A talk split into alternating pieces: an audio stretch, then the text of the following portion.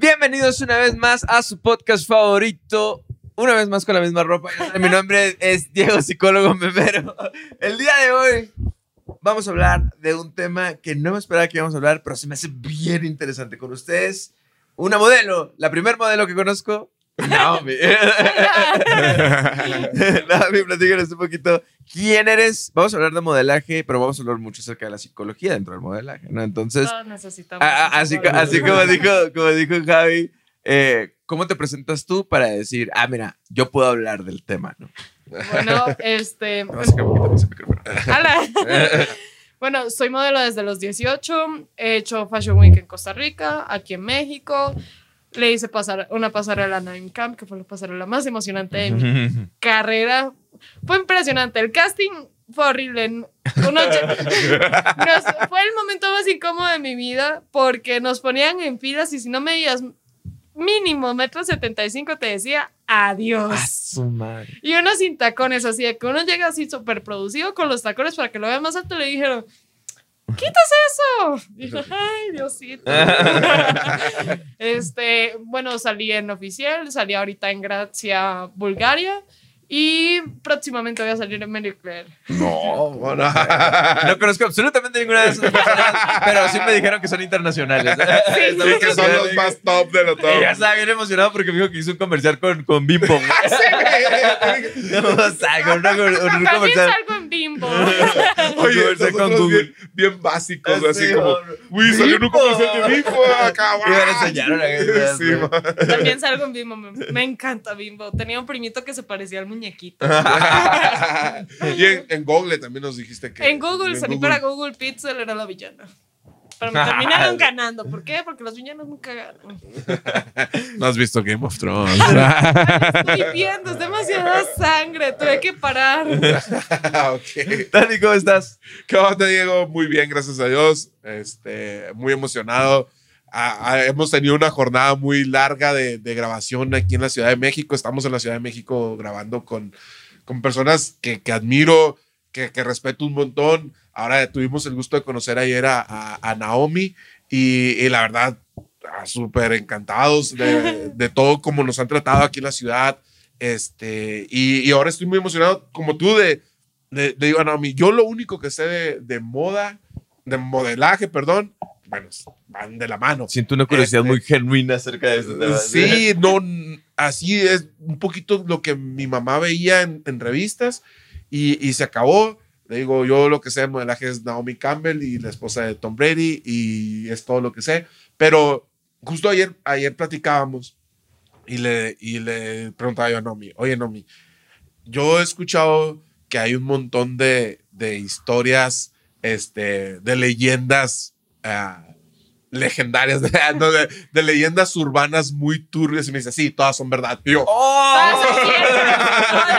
Ahorita vamos a hablar bastante de eso, porque dentro de, o sea, un, un personaje es la modelo, otro personaje es la industria y otro personaje también es como el público, ¿no? De que le llega esta información y, y siempre sí genera estándares de belleza y, y son muchas cosas que yo creo que entran en juego. Lash, ¿cómo estás allá en el fondo? Excelente. Porque vi que agarró su micrófono y ya no más quería decir esa palabra, así que nada más que la...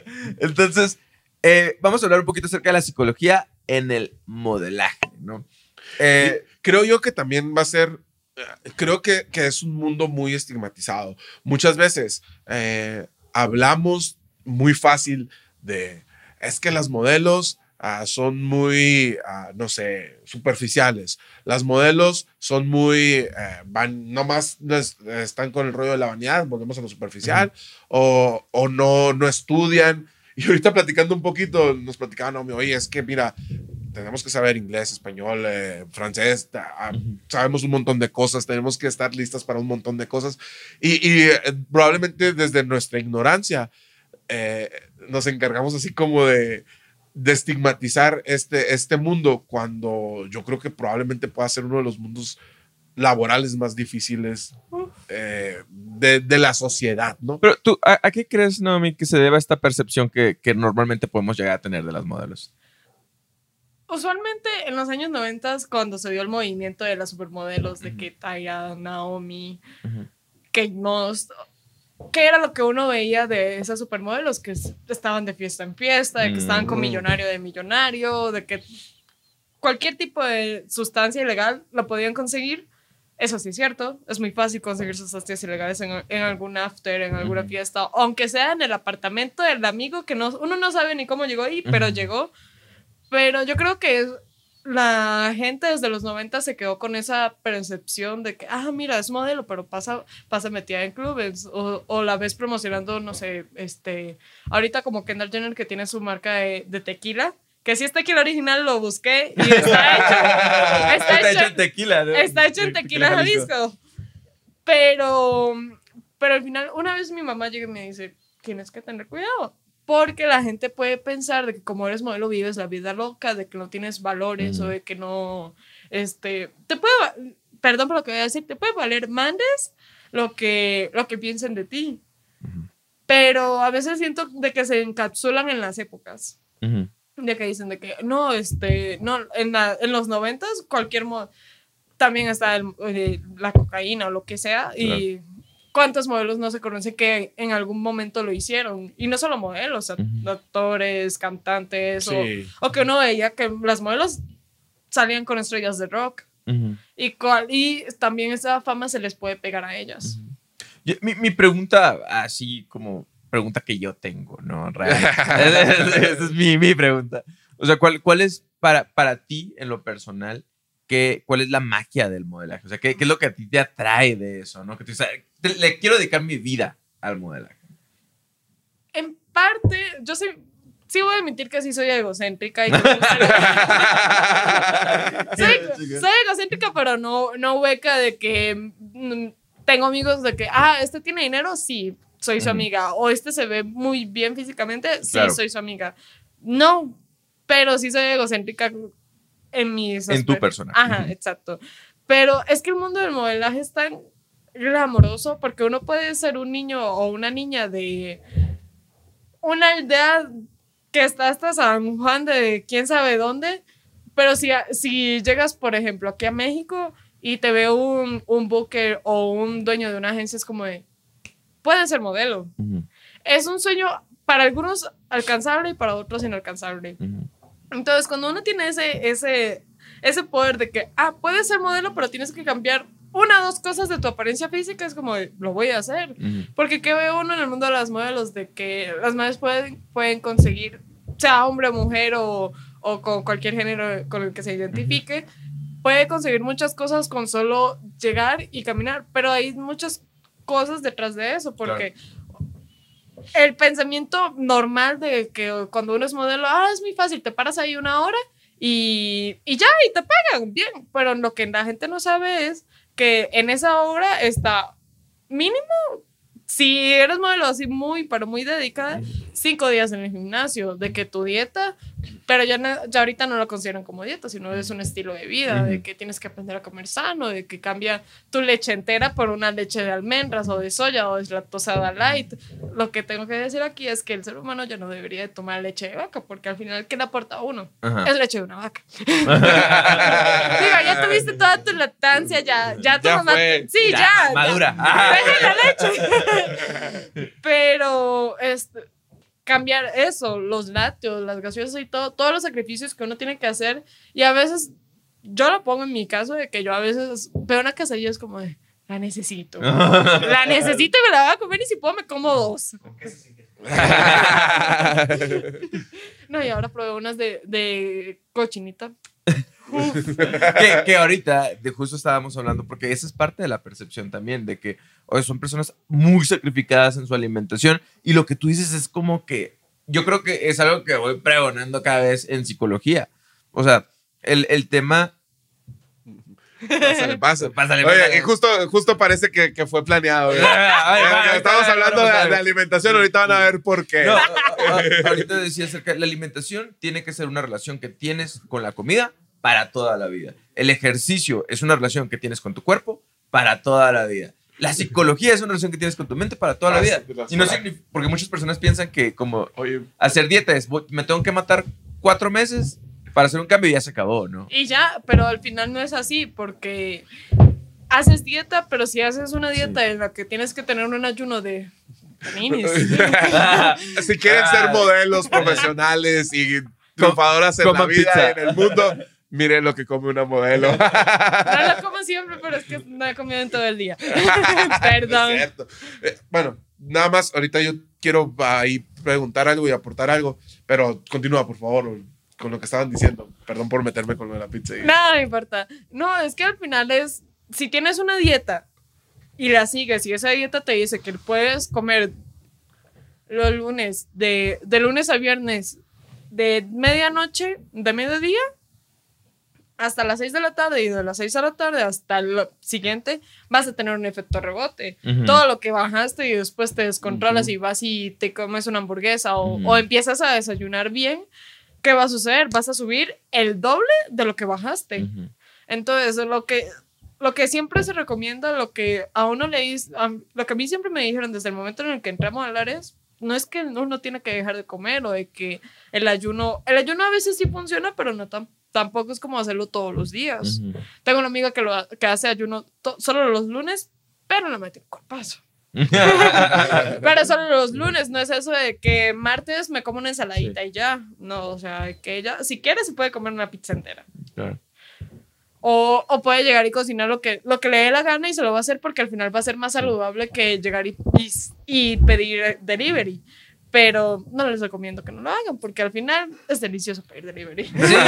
y, y, y este rollo de que tiene que ser una relación es como una relación con un amigo, ¿no? O sea, es, es... es más como una pareja, ajá, así como el amor de tu vida, básicamente. Es que le, le tengo que brindar atención, le tengo que brindar compromiso, pero no significa... que tengo que mantenerme limitado de la vida y tengo no. que dejar de comer y tengo que dejar y, de... Y es que también, híjola, y yo creo que yo puedo hablar de gordos, ¿eh? Yo, miren, mírenme. Este, hoy en día hay una, hay una tendencia muy, muy pirata, como decimos allá, este, de eh, eh, seguir estigmatizando la figura de la modelo, diciendo... No, es que están creando una percepción de que todas las mujeres tienen que ser de cuerpo perfecto, que todo debe estar acomodado, donde no tienen que comer nada, donde... Y entonces, ahora vamos a pensar, yo no sé qué pienses, Naomi, no, no te he preguntado, pero es... Ahora vamos a poner modelos uh, gorditos. Plus size. Ajá. Vas, ahora vas, por ejemplo, hace poquito estuve en, en Target, ahí en, en Sierra Vista, y... no vi ninguna modelo escultural, por decirlo de alguna manera. Sí. Todo, todos eran uh, personas con sobrepeso. Entonces yo digo, ok, eh, no quieres crear esa cultura de que todos tienen que ser perfectos ni nada, pero estás queriendo crear una cultura donde todos tenemos que ser gorditos. Y lo, di- lo digo yo, que soy gordito y que ahorita, o sea, no, ahorita no tienes... perdóname, Naís, porque voy a comer una pizza, pero ahorita nos estamos cuidando un montón. ¿Por qué? Porque tengo hijos, me quiero cuidar para ellos, quiero estar más tiempo, hasta, hasta yendo al gimnasio, estoy en dietas y todo eso, pero, pero se me hace, se me hace como medio hipócrita, hipócrita, ¿eh? No medio, es muy hipócrita, es hipócrita que digas, no, es que está mal que, que las niñas van a crecer pensando que tienen que tener, sí, ese cuerpo. Ah, güey, pero te, te cae, o sea, ¿quieres entonces que crezcan pensando que tienen que ser gorditas? No, no, no, es como, no quiero idealizar la delgadez, pero vamos a romantizar la obesidad, obesidad. ¿no? Sí. Entonces, y...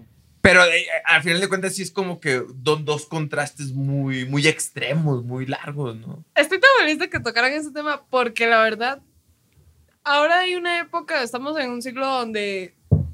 si eres delgado, te atacan. Si eres gordito, te atacan. Si estás en el medio, te atacan. Si eres heterosexual, te dicen como, ay, qué asco ser heterosexual. ¡Por todo! Acabo, acabo de ver hace... No sé, ahorita no tengo rato con el teléfono allá como cámara, pero acabo de ver en la mañana este, un, una historia que decía... Hétero, qué asco, yo, güey. O sea, ¿por qué? ¿Qué carajos? Y, y yo creo que sí es importante como hacer estos, estas cosas que son como disruptivas, como este episodio donde vamos a empezar a comer pizza con una modelo. y, y, y adelante, como, no, miedo. Ay, gracias. Empezar a, a quebrar como eh, estos paradigmas, pues, de decir... Oye, o sea, relájate, no, ni tiene que ser un extremo, ni tiene que ser el otro, güey. ¿Sabes cómo? Exacto, ah, exacto. Es, de hecho, tengo un artículo aquí y... Ah, siempre viene preparado con sus artículos. Y luego dice que en ocasiones, dice que denominar, o en, en una temporada donde denominar el cuerpo de una modelo puede ser algo infeccioso. ¿Qué quiere decir esto? Que muchas mujeres dedicadas a esta profesión influyen en otras mujeres, ¿sí? Para generar un estándar muy alto de si es que lo tengo que alcanzar y lo tengo que hacer y lo tengo que hacer. Pero se empiezan a castigar, pues, ¿verdad? Entonces, que este modelo puede ser muy infeccioso, dicen ellos. Ok.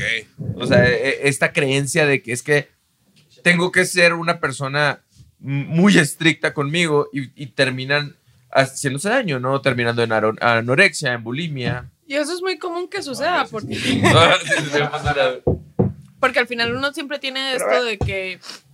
No, tienes que, si quieres ser, si quieres hacer este tipo de modelo, tienes que estar delgada, pero si no, puede ser curvy o puede ser plus size, pero uh-huh. al final también está en el tipo de complexión que uno tenga, o sea, uh-huh. yo soy una persona delgada, si bajo unos, no sé, diez kilos, eh, va a ser como, ay, estás muy delgada. A mí me pasó de que una vez estaba comprando frutas y verduras con mi mamá, y como siempre ando con el pelo rapado, le llegaron y le dijeron a mi mamá, ¿tiene cáncer? Y mi mamá, así de que, mi mamá nunca se calla nada. Ella fue, no, ella tiene una dieta y se cuida, no como usted lo debería de hacer. Ay, o sea, mi mamá es una víbora. Aquí, mira, se me salió la baba, pero aquí... Ay, no importa. Pero es que, o sea, es muy difícil porque uno tiene este modelo que seguir, porque si también, o sea, en el mundo del modelaje están las medidas y nadie va a mentir. Si, si tienes... Un, dos centímetros más de lo que tiene ese vestido, no te, no te lo van a ensanchar para ti, porque hay mil modelos más de que tienen las mismas medidas que tiene ese vestido. Es, un, es una medida estándar. Si quieres ser modelo delgada, sabes que tienes que tener menos de noventa y cinco de cadera. No tienes que tener tanto busto, ¿no? La cintura sí tiene que ser pequeña. Si llegas a setenta, ya o bajas o te vas. Uh-huh. Pero, pero al final también uno decide que uno se va a meter en ese mundo, uh-huh. porque uno dice, yo quiero que la ropa me quede, yo quiero salir, quiero que me vean. Pero si también eres plus size, no, no me sé las, yo solo me sé mis medidas. Pero sí, no voy a dar... Porque se le antoja. Voy a dar publicidad gratis. No, bueno, no dice la marca, lo bueno. Sí. Y, y también, si lo ves como un deporte, justo acabamos de... de trabajar, de hablar con Javi, de hablar con Javi mmm, sobre, sobre el fútbol. Yo creo que también puede ser algo deportivo el modelaje. O sea, claro. O sea, ¿qué, qué tan diferente es? Y porque a lo mejor a, al futbolista no se, le, no se le carga tanto la mano a como Cristiano. A la modelo. Ajá, de que, de que también estos, estas personas también caen en problemas de alimentación. Esas uh-huh. personas también caen en excesos de, de ejercicio y en, en excesos de, de estarse limitando y, su cuerpo, pero porque son atletas de alto rendimiento y, y también la modelo tiene que ser de alto rendimiento. Pero al final ¿no? sí llega, perdón que se interrumpa. No, no, no, adelante. Pero al final sí llega de que la modelo es un atleta de alto rendimiento. O sea, vos ves a Kendall Jenner y la madre se parte el lomo en el, eh, haciendo ejercicios. O, o cualquiera de las Kardashians, vos las ves y se parten el lomo haciendo ejercicios. Este, cualquier modelo se parte el lomo. Si, si vamos a Nueva York y, y, o a Milán o, o cualquier capital de la moda, vas a ver modelos caminando por todo lado y, va, y las vas a ver ir a entrenar aunque, se, aunque ya hayan tenido un turno de trabajo de que les pagan, no sé, dos mil pesos por diez horas de trabajo, pero ahí van a hacer, a hacer ejercicios, todas cansadas, todas muertas. Uh-huh. y, y ahorita que comentabas, bueno, que decía Diego, oye, pues que un, un deportista, un futbolista genera, hace tanto y nunca se le dice, ah, es que tú vas a poder, vas a hacer. Idealizar a los niños de chicos, ¿no? No, y probablemente un, un futbolista haga seis horas o cuatro horas de ejercicio más que una modelo y, y se cuida mucho más, pero, pero ahí no está el estigma, pues está con, la, con las modelos. Y, y ahora tocas un tema bien importante también, o sea, casi siempre, y porque el mundo del modelaje está rodeado completamente de, del glamour, todos pensamos que las modelos son millonarias, este, que andan eh, por todo el mundo manejando un Rolls Royce. Claro, eh, que, que andan con las mejores marcas, que, pero como ahorita lo acabas de decir tú, una modelo que está trabajando por dos mil pesos, todavía antes de ir al trabajo, Eh, salió a hacer ejercicio, fue a trabajar diez horas y luego salió y, y tenía que hacer ejercicio porque ella tiene su sueño de ser modelo, porque ella lo quiere hacer bien, pero no puede vivir nada más de modelar, porque si no, no se, se va a morir de hambre. Es que no se puede, o sea, al final es una inversión.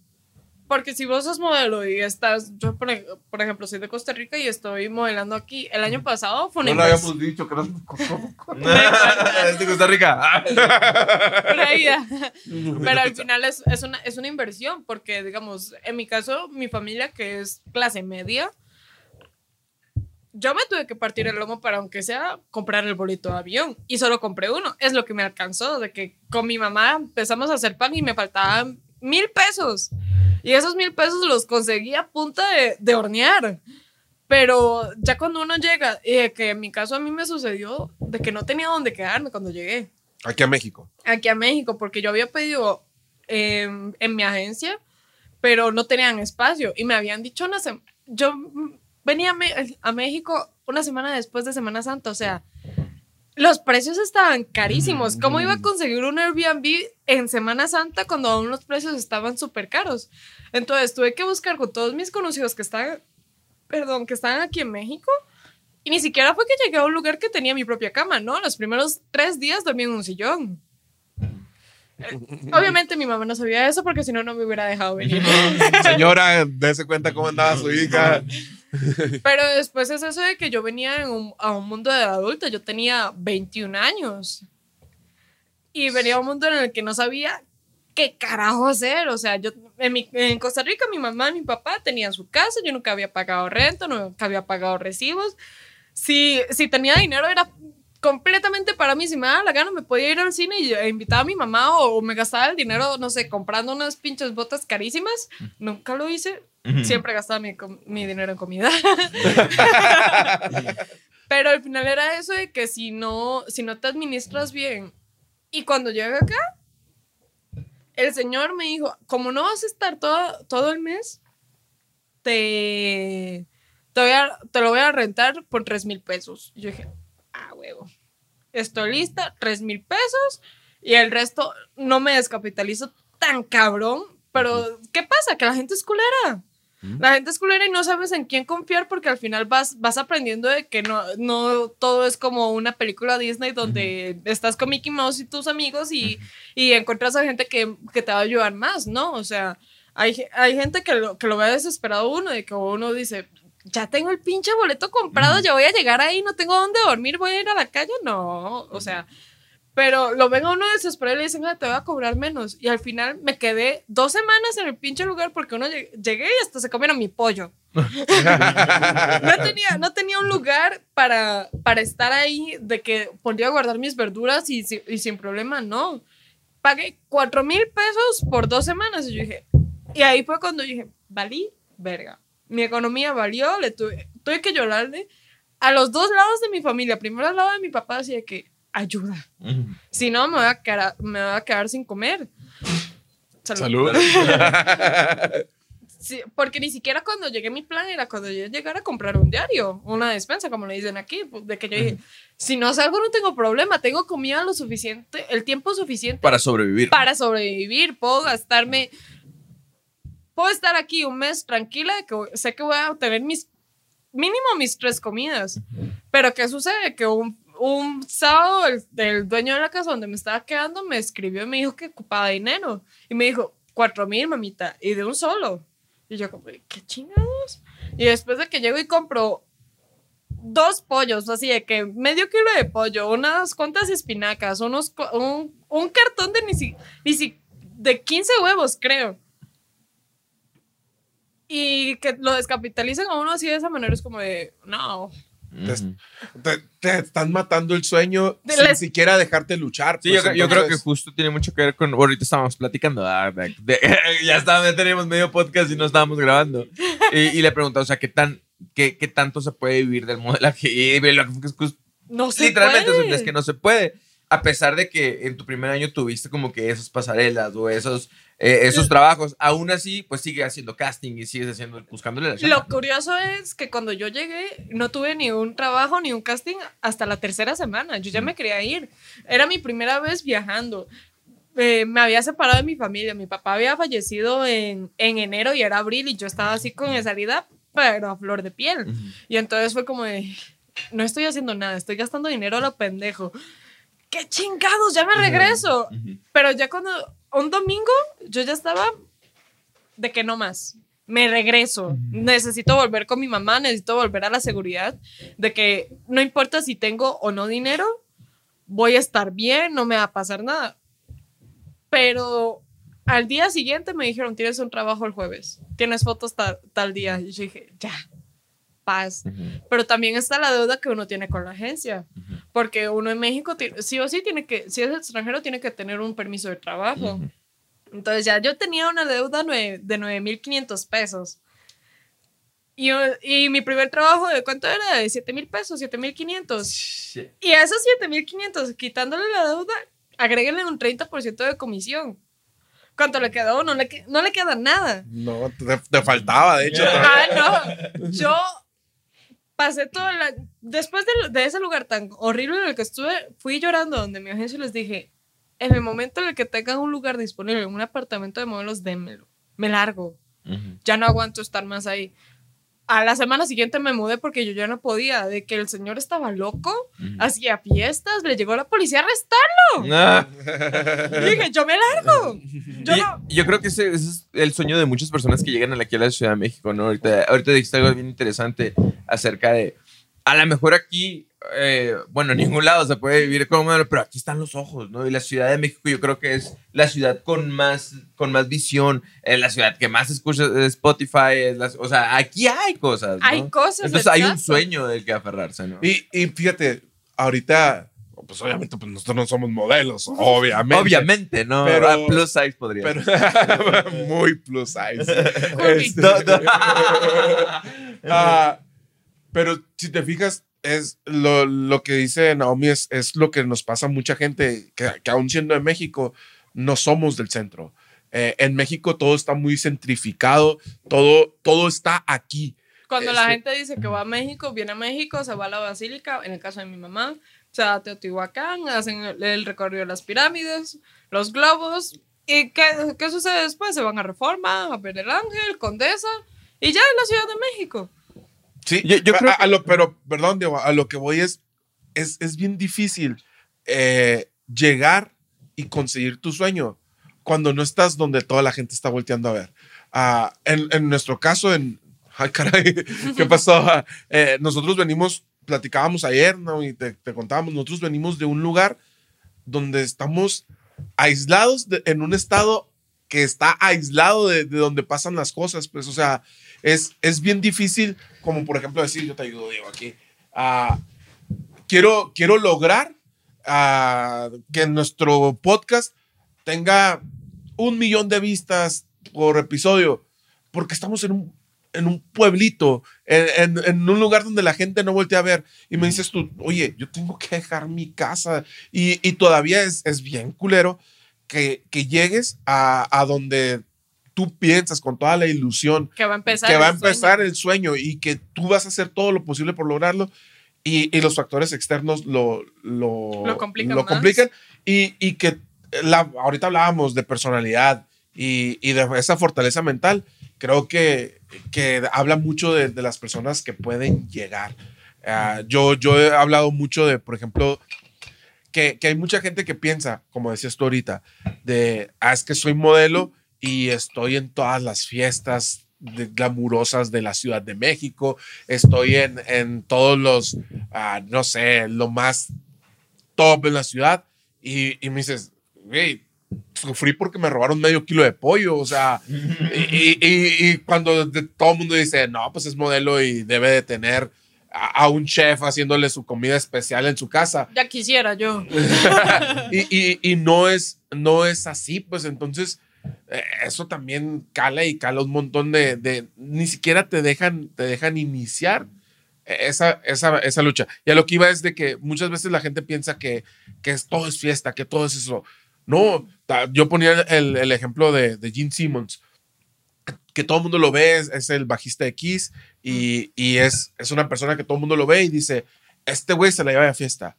No, ese cabrón se duerme a las nueve de la noche, se despierta a las seis de la mañana a hacer ejercicio, eh, empieza a meditar, eh, empieza su día a las ocho de la mañana, uh-huh, se va a su oficina, empieza a armar el marketing de su banda, bla, bla, bla, bla, bla.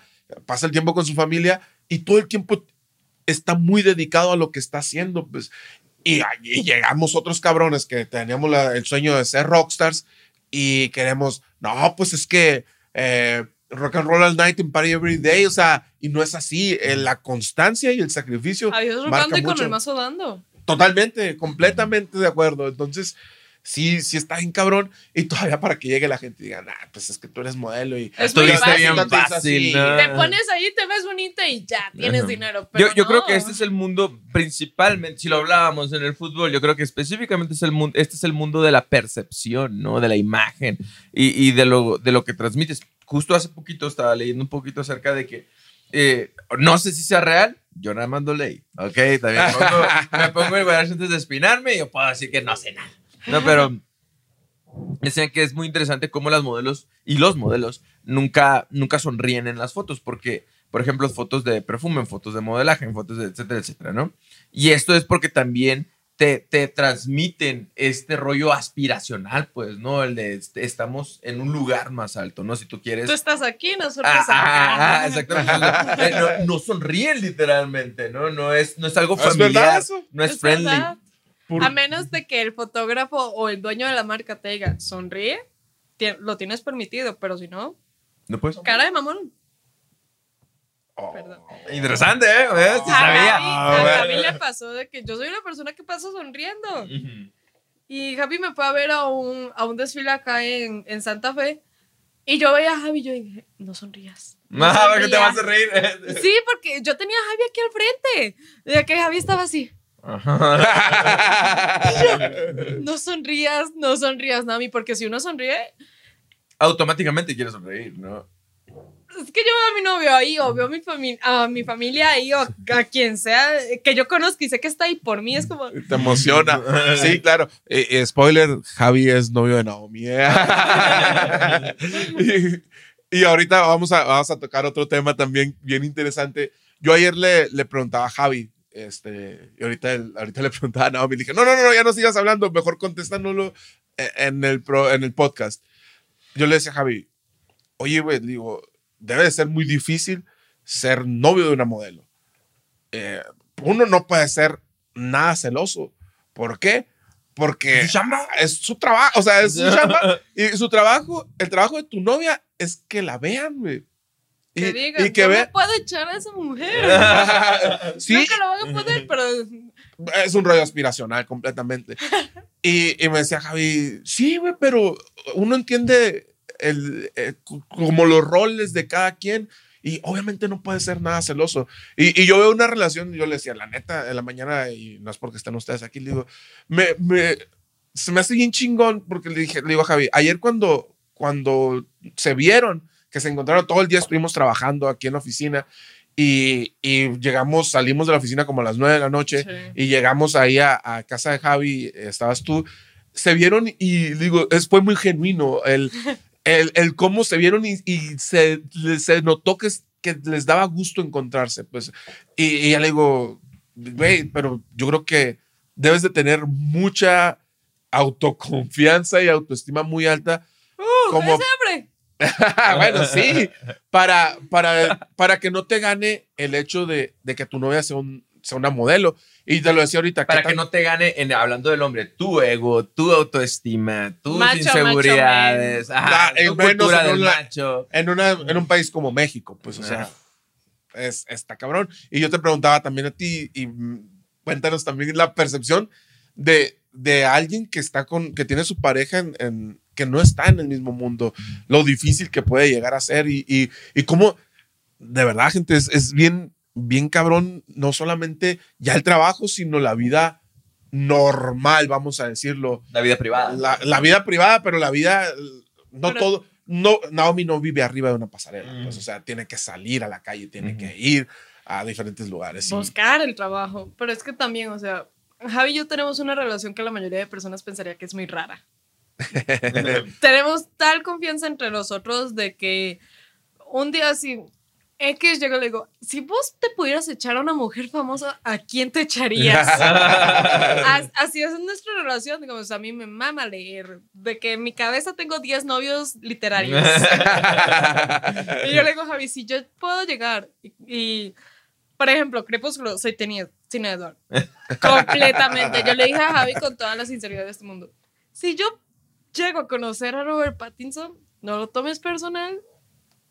Me lo, Pero, ten, me lo tenía que echar. Me lo voy a echar. Si me lo puedo echar, me lo echo, porque voy a estar cumpliendo mi fantasía de niña de, diez, de quince años de que reché a Edward Cullen. Pero también, o sea, nuestra relación es muy, es muy pacífica, porque nos podemos llegar y decir todo así de que, ay, me, soy muy directa. Entonces le digo, ay, no, es que me cago que hagas esto, esto y esto. Y Javi, no, es que te, y, te... y él, él tiene como que el colchón para amortiguar que tú le digas eso. Y, y la gran mayoría de las, de, de las confrontaciones de la relación de pareja, el otro se quiere defender, pues, cuando realmente no escucha y dice, ah, ¿sabes qué? Okay, es que la, la que estás mal sos vos. Ajá, sí. Pero Javi tiene este, este gran detalle de que el mae siempre escucha. Entonces, digamos, el año pasado me enviaron un casting, un casting en donde decía que si yo me podía besar a otra persona. Y como yo no tenía novio, yo dije, por cincuenta mil pesos. Ah, bueno, ahora también me enviaron, eh, en este año, en el transcurso de este año, también me enviaron otro casting que decía que si, me, que si besaba a otra persona, hombre o mujer. Claro que con mujeres no es que tenga nada contra, contra las personas. personas que lo hacen, pero um, en, en mí no, no, no se me da tan no te natural. Sientes como... Sí, no, no es orgánico ni natural no, para ti. Lo hice una vez y fue porque un amigo necesitaba esa foto para pasar. Uh-huh. Pero pues yo estaba así. Diosito. Pero, pero igual yo le dije a Javi, ¿estás cómodo con esto? Y él, es tu trabajo. A veces en mi trabajo, como esta... Ya uh, tan moldeado de estas épocas, uh-huh. de que... De, por esta cantidad de dinero, y si vos no tienes problemas, yo lo hago, porque al final es mi trabajo. Uh-huh. No es como que ande buscando, no es como que me voy a bajar Tinder y voy a querer ligar a alguien teniendo una relación contigo, uh-huh. ¿no? Lo, lo estoy haciendo prácticamente por dinero. Uh-huh. Aunque se escuche porque es tu, tra- es tu trabajo. O es sea, mi trabajo, exacto. Eh, es que puede sonar, siento que puede sonar como muy uh, materialista, pero seamos sinceros, todos los que trabajamos lo hacemos por dinero. Por dinero. Una vez, pues una vez, fíjate, un, un, un señor, un albañil, un trabajador de la construcción, dijo Javi hace rato. Este, eh, llegó, yo trabajaba en una maderería y me dice, Tony, ¿estás a gusto aquí? Pues sí, no seas mentiroso, me dijo. El trabajo es tan difícil, güey, que nos pagan por hacerlo. Entonces, todos, todos trabajamos. Por... Es venir a quebrar esas ideas. Esta, hemos estado dos veces, no, nosotros en el, el mismo lugar, dos comidas diferentes, uno eran tacos al pastor y otros, otro, otro, otro pizza. Y yo creo que sí es venir a, a quebrar estas ideas, pues, ¿no? Empezar a verlo también como a, algo competitivo, como, como personas, ¿no? Porque a, a pesar de que el juego, la dinámica es mostrar algo aspiracional, algo casi, casi inalcanzable, ¿no? También detrás de ello hay personas que están estudiando, que hay teoría, que hay práctica, pero yo creo que si hay una delgada línea, que hay personas que tienen que caer en eso, una delgada línea entre salud, ¿sí? Y belleza, ¿no? Entonces, ¿qué tanto va, uno va cayendo en la salud mental? Hay algo que se llama distorsiones cognitivas, que es como empezar a pensar así fuera de la norma, y, y hay algo que se llama dismorfia corporal. Sí, no sé si eh, qué tan cercana estás a este concepto o si lo has visto así en, en las personas, de, de que ya es tanto como la obsesión de, de trabajar con su cuerpo, oh, yeah, que yeah. ya no se ven igual como ah, son sí. a como se ven en el espejo, ¿no? Entonces, que se van desfigurando. Ajá, o sea, no, no sé si lo has notado, por ejemplo, tú en tu trabajo, con tus amistades. Ay, yo solita me veo en un espejo y se me ve en una cintura así, y en el otro me veo así, yo, ay, Dios santo. de, es muy normal, o sea, de que en el espejo, en mi, eh, las modelos siempre necesitamos hacer Polaroids. Entonces, si uno piensa que está listo, se ve al espejo y dice, uh-huh. ah, huevo, ya gané. Uh-huh. Se me ve una buena cintura, se me ven unas buenas piernas, pero llego y me hacen las fotos y veo las fotos después y me veo cuadrada. Y es uh-huh. como, de, ah, sí, no, vale verga. Uh-huh. ¿Qué, ¿Qué tan importante es el trabajo, por ejemplo, de salud mental en, en este, o no sé qué tanto se dé en el concepto este de, del modelaje del amor? En estos tiempos donde la salud mental es más importante, es básicamente todo. Porque si no tienes una... Si no tienes los pies en la, en la tierra, uh-huh, ya valiste. Porque te pueden llegar y decir... Este, no sé, si tu manager fue modelo en los años noventa, donde estaba todo el apogeo de que tenías que ser delgada, no importa cómo lo hacías, de que, no sé, la bulimia o anorexia, o de que si me te metías cocaína. Una vez, amigo, en una fiesta llegaron y me dijeron, no, es que si fumas, adelgazas más. Y yo le dije, estás pendejo, uh-huh, lárgate. Yo me fui de esa pinche fiesta porque yo dije, yo no voy a... Soy asmática, ¿cómo carajos voy a fumar? Entonces sí es muy... Oh, se me olvidó el punto. Perdón. No, no, sí, o sea, que tan importante es la salud, la salud mental en el mundo del modelaje. Gracias. Si uno no tiene los pies bajo la tierra, te puede cargar. Si, te, si, te, si a ti te llegan y te dicen, tómate esto y, uh-huh, te, y vas a adelgazar de cadera y de cintura. Uh-huh. O si te metes esto, va, lo vas a hacer. Pero si uno está ya tan... necesitado de que tengo que bajar, tengo que bajar, tengo que bajar. Vas, vas a caer en esos hoyos. Vas, ajá, a caer, y como uno está en un medio donde es muy fácil conseguir cualquier sustancia ilícita o cualquier pastilla para que te haga adelgazar. Una vez estaba comiendo con unas amigas aquí en Polanco, uh-huh, y una de ellas sacó una past- una, un pastillero. Uh-huh. Y yo, ¿qué es eso? Y ella, ah, es una pastilla que elimina la grasa de tu cuerpo. Entonces, apenas, claro, acabas de, de comer, de que ahorita me comí un panini, si me comí un panini, uh-huh, me puedo tomar esa pastilla. Y a las horas voy a ir a estar al, voy a ir al baño a ser el número dos para eliminar lo que ya comí. Uh-huh. Y es como, qué chingado, lo disfrutaste, pero ya después te toman las pastillas y no se siente. Claro. Es muy normal entre modelos. Pero, pero si al final uno está consciente, si uno ya pasó por una bulimia o por una anorexia, es como de, ¿me puedo morir? Uh-huh. Si sigo, si, si no tengo mis pies sobre, sobre la tierra, porque si no, ¿a qué voy a llegar a ser? Voy a, voy a aparecer una de esas caricaturas de antes de que, ay, como la de Roger Rabbit, el hermano que se, que se quedaba todo delgado y se ponía con los ojos todos saltones, o, o quién sabe qué, qué puede llegar a suceder, pero al final, y si te va bien, podrías terminar en un psicólogo o un psiquiatra. Pero por situaciones de las que vos no tuviste el poder de decisión y no supiste de saber qué era bien y qué era mal, pero tenías, querías cumplir el sueño, no, no importa qué. Claro. Yo digo que los psicólogos siempre van a ser necesarios en el mundo del modelaje porque uno al final está expuesto a las, uh-huh, a las críticas, sean buenas o malas. Ah, ahora, y, y yo, perdón, uh-huh, nada más también... Hablamos, por ejemplo, o, o lo que comenta Naomi es sobre, sobre la alimentación y todo eso, pero también ahorita tocaba un punto bien importante, por ejemplo, los casting.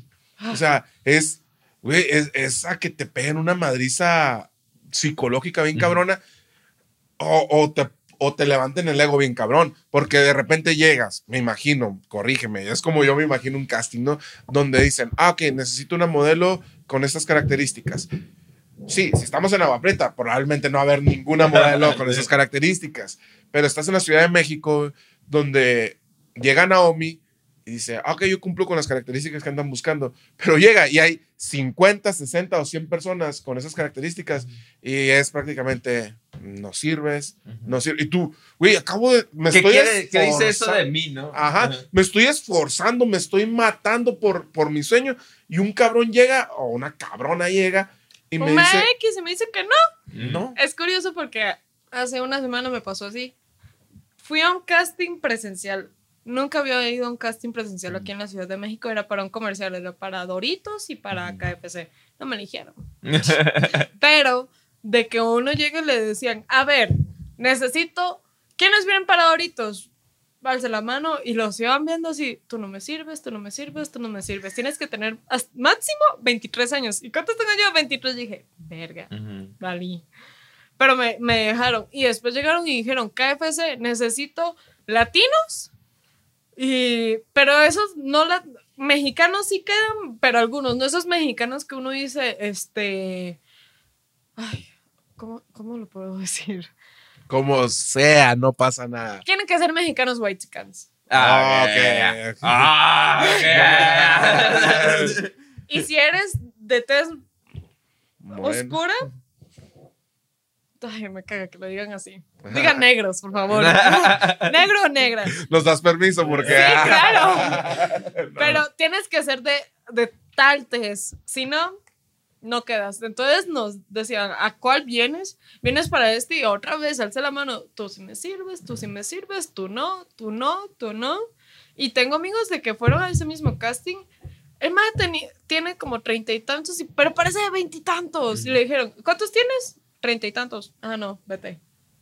Eh, imagínate ese shock que genera el que nada más digan, tú no sirves. Yo fui una vez a hacer, a, a hacer una entrevista para ser paquetero de una tienda.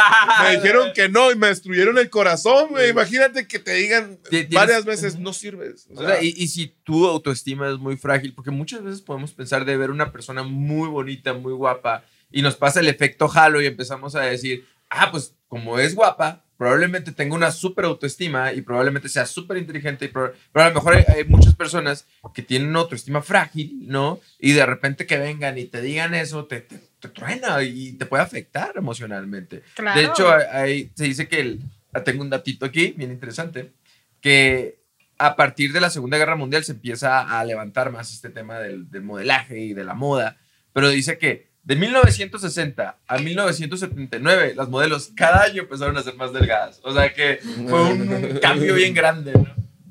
Bien radical. Ajá. Y sí, tú ves las películas de antes y, y las modelos eran llenitas y no había así como, ah, ahora tiene que ser, pero fue... No se vayan muy lejos, vean a Marilyn Monroe. Uh-huh. Exactamente. Ah, sí, exactamente. Pero sí, o sea, te digo, muchas veces nosotros los que no conocemos el, eh, ese mundo nos quedamos...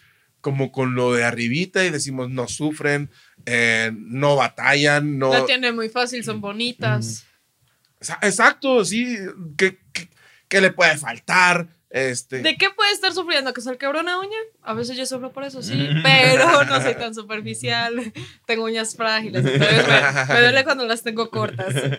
Y, y, y te digo, y tenemos muy estigmatizado y siento que yo, yo perdón, siento que que es un mundo donde se sufre un montón. Ahora, y que el, si no tienen una ayuda psicológica muy cercana, pueden terminar muy mal.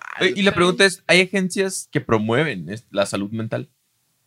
Pues que, te, que dices, ¿sabes qué? Mira, aquí está un psicólogo. Que yo sepa, no. En Costa Rica, mi agencia sí, cuando yo entré a modelar, yo, uh-huh. yo tenía una vida... bastante normal, o sea, si quería comer un pastel me lo comía, si no quería hacer ejercicio estaba bien porque no dependía de mi cuerpo, uh-huh. pero cuando entré me dijeron, no, es que tienes que hacer esto, esto y esto para llegar a las medidas en las que necesitas estar, uh-huh. pero, y nos hacían, hacían de que talleres y concursos de que si ganas este, te, puede, te puedes llevar este, un mes, perdón, de nutrición, un mes de... de tratamientos estéticos no invasivos. Uh-huh. Pero también en esa clínica donde uno llevaba la nutrición había una psicóloga. Entonces, uh-huh. y mi manager siempre era de que no, es que no, no es que no uh-huh. tengas que comer. Es que tienes que comer mejor. Tienes que comer cinco veces al día, seis, tomar té, tomar agua, eh, dejar las gaseosas, el, el, los azúcares. Yo soy un amante del azúcar. Me ha costado demasiado, no lo he dejado, pero ahí voy. Por temporadas lo dejo, por temporadas no. Pero, pero sí se preocupan. Si uno tiene la suerte de caer en una buena agencia amante donde no se preocupen tanto por todo el dinero que van a hacer, sino por la salud de, de, su, de su modelo, van a llegar muy lejos. Uh-huh. Eso es lo que yo siento que deberían de, de hacer la mayoría de las agencias. Y, y, y hay ciertas conductas que yo creo que empezamos a replicar, ¿no? Porque ahorita los estándares de belleza, el canon de la belleza es bien alto. Entonces hay un estudio aquí que dice, sí, por ejemplo, de que son, son tres estadísticas donde las mujeres lo hacen más que los hombres, ¿no? Entonces dice que la primera es que a, a, en, en este estudio la, a la mujer le busca más la admiración de los demás. Y luego la segunda es que la, la mujer tiende a compararse más que el, que el, con otras personas físicamente que los hombres, ¿no? Y la tercera es que Eh, aparte de la comparación, que las mujeres se comprueban más su físico en el espejo que los mismos hombres, ¿no? Entonces, y eso es, yo creo que también es por cuestiones de, de educación, ¿no? De, de, es que la mujer se tiene que comparar y se la tiene, niña que tiene, ver, que verse se bonita, tiene que verse bonita, tiene que verse arreglada. Sí. El hombre puede andar con lodo que no le va a pasar nada. Exactamente. Entonces yo creo que también es una parte que a lo mejor hay que ser conscientes. Desde y, pequeños. Y, ajá, y, y empezar a, a traerlas al medio, no al otro extremo, como decía eh, Tony, ¿no? Así uh-huh. de, o sea, no es ni, ni, ni, a, ni anoréxico ni, ni obeso, tanto, ¿no? Sí. Es, es en medio y decir, tengo una relación con mi salud mental, tengo una relación con mi alimentación, tengo una relación con mi físico, ¿verdad? Físicamente, con mi salud. Una relación sana. Una relación sana, no una relación tóxica. Y ahí vamos a poder, a lo mejor, empezar a disfrutar la vida. Porque dentro de lo que cabe, pues a la, a la que venimos, a disfrutar la vida, ¿no? Pura vida. No, sí, es que también, o sea, ahorita los estereotipos están demasiado marcados. A mí, lo que a mí me enoja es, en este, en este momento de, de este siglo, es, estás muy delgada, ok, ¿por qué no engordas? Y uno, ¿pero por qué voy a engordar si así es mi tipo de, uh-huh. de cuerpo? Pero antes, antes como atacaban tanto a las personas gorditas, ahora están atacando demasiado a las personas delgadas. Uh-huh. Entonces yo digo que el ser humano se va a los extremos de que nunca vas a estar bien. Uh-huh. Si ni siquiera te puedes, este, en mi caso a veces yo no me puedo complacer conmigo misma, ¿cómo voy a, voy a, me va a complacer un ser humano completamente ajeno? Uh-huh. Totalmente. Totalmente de acuerdo. Si no... Si, si no, esta, cuando hablamos de una relación con alguien, es entregar afecto, es entregar comunicación, es entregar compromiso. Pero como tú dices, si primero tienes que tener una relación contigo mismo, te lo tienes que entregar también, el mismo afecto, el mismo compromiso, el mismo cariño, la misma comunicación y tratarte bien. Si uno no llega al espejo y se dice, estás bonita, estás increíble, te mereces, te mereces esto, esto y esto, ¿qué no va a ser? Yo tengo un buen novio que sí me lo dice, pero sí me levanta mi autoestima, pero hay mo momentos en los que uno dice como, si no tuviera esa suerte, si él no estuviera aquí, yo tendría que hacerlo. Uh-huh. Ahorita decían algo, no me acuerdo de qué, o que, creo que lo decía Javi, de hecho, es como, vivimos en un círculo, así como un, no sé, como una carrera de rata donde estamos atrapados, que es, queremos, tenemos tanta aspiración de que trabajamos, trabajamos, trabajamos, trabajamos para ser libres, pero terminamos esclavizándonos, ¿no? Entonces yo creo que pasa, pasa mucho esto también con el tema de la belleza. A veces buscamos tanto, tanto, tanto, tanto, tanto como el vernos bien, pero siempre encontramos defectos en nosotros mismos, ¿no? Y terminamos no gustándonos, no agradándonos. Cuando realmente el físico es, puede ser una parte, ¿cómo no? Pero hay un espectro muy grande en tener una relación contigo, ¿no? Una relación sana, otra vez. Sí, no se odian. Eso muy no interesante es bueno. Este tema. Ah, es, es como si estaba muy macizo. Sí, sí, tiramos flow. Lash, ¿qué sí. piensas del mundo de la moda y de la belleza? Hey, tía, voy a hacer un, un inciso aquí. Ah, eh, cuando estamos en la oficina, eh, ahorita que estamos cuidándonos, Diego también lo está haciendo, con nuestra comida sana, y pues yo tengo sobrepeso, no sé si se me nota. este, nah. Pero ahí, ahí estoy con, con mi, mi ensaladita, no es ensalada, pe, comiendo pechuga de pollo todos los días y, y así, y gordo. Y luego vamos al estudio donde está el Lash y está, está comiendo señora, Maruchan. Una sopa Maruchan, papitas. Una bolsa de papitas y velo, o sea. Galletas. Y sola. Se levanta la camisa y cuadros. ¡Chica, tú! Tengo que admitir que no soporto la Maruchan. Lash, ¿qué opinas? Que pues, realmente a lo que nos estaba platicando aquí Naomi, este, el mundo del modelaje eh, se, se piensa que es muy superficial, pero más bien por las personas que están en el exterior, no tanto por, por las personas que están en el interior, porque...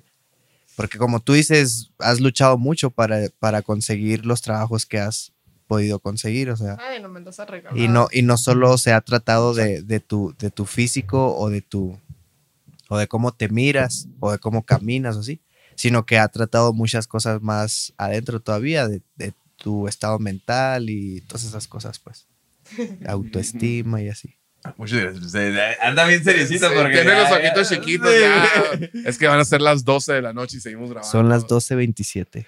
Cállate. Y estamos chambeando por ustedes. No, muchísimas gracias por habernos acompañado, por haber dicho que sí a, esta, a este pequeño podcast. La verdad, yo, yo más que como el podcast, yo le dejo como una anécdota de... Me puse a comer pizza con una modelo y hablamos, hablamos de seguridad.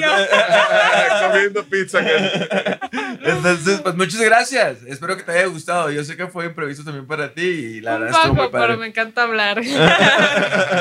No, pero gracias por tenerme acá. No, muchas gracias, repito, por todo lo que, como nos han tratado por acá y, híjole, siempre nos encanta volver por lo mismo. No, no tanto a lo mejor la ciudad, así, sino lo buenas personas que son todos ustedes. Aquí. Gracias. Sí, sí, qué, qué chingón. O sea, que, que ahorita que decía que los modelos no sonreían, no son así como muy así, pero, pero no, más allá de sus fotos de, de, que vean en Instagram, ¿cómo? It's not Smith. Ya, está muy ingenioso. Aquí, por aquí lo va a poner el Lash. Eh, dentro de ahí tiene, tiene, tiene mucho carisma, pues, ¿no? Entonces, qué, qué, qué zarra que eso no se vean las fotos, ¿no? Entonces... Pues muchas gracias por haber visto este podcast. Espero que les haya gustado. Ya saben, comenten y pongan todos los botones por ahí. Y pues síganos en todas las redes sociales. Sigan a Naomi. Y nos vemos la próxima sesión. Muchas gracias. Nos vemos. Bye. Adiós. Pura vida.